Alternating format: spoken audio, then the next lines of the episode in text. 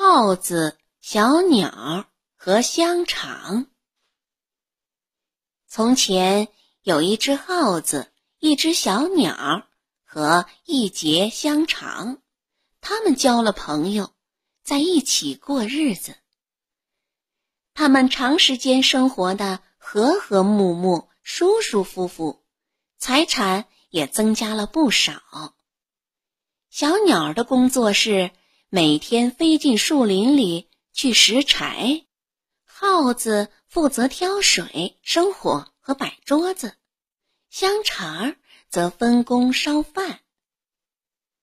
人生活的太安逸了，总忍不住要搞出点新花样，这不是吗？一天，小鸟在路上碰见另一只鸟，对它得意的。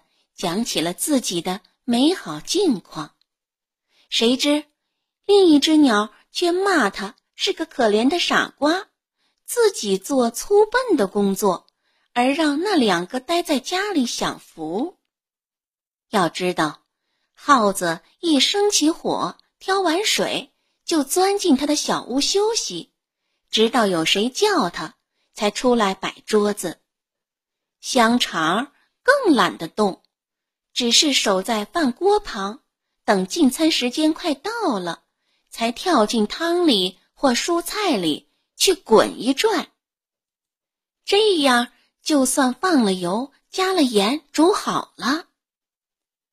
小鸟回到家里，放下柴火，他们便上桌吃饭。吃完饭，他们又舒舒服服睡大觉，一睡睡到第二天早上。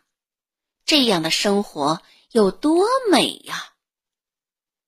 可是第二天，小鸟受了挑唆，不肯再去拾柴，说什么自己当奴隶当得够久了，完全受他们两个的愚弄摆布。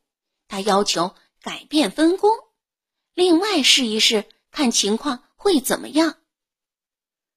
不管耗子和香肠怎么请求，小鸟仍然固执己见，于是只好豁出去了，由抽签决定命运。香肠抽到了拾柴，耗子负责煮饭，水就由小鸟去挑。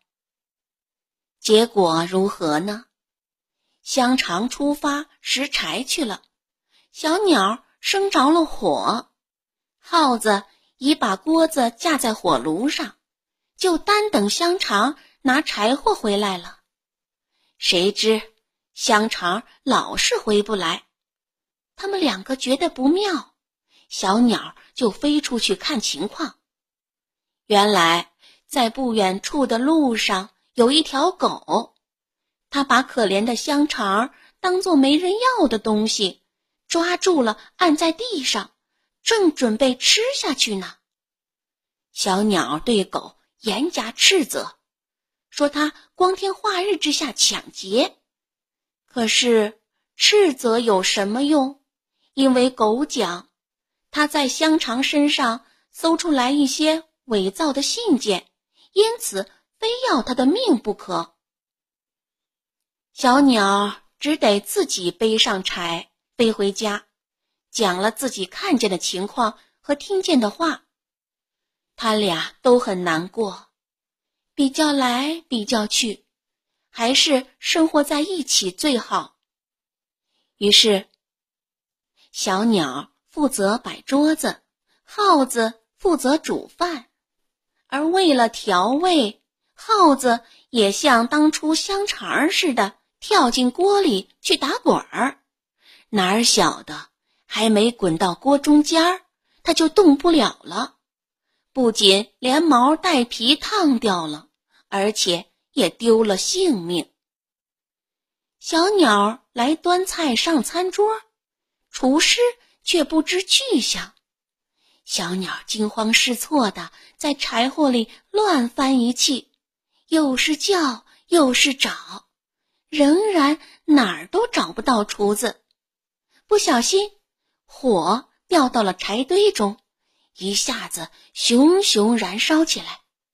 小鸟急急忙忙去打水，水桶却失手掉进了井中，把它也给带了下去。挣扎了几下子，它最后还是淹死了。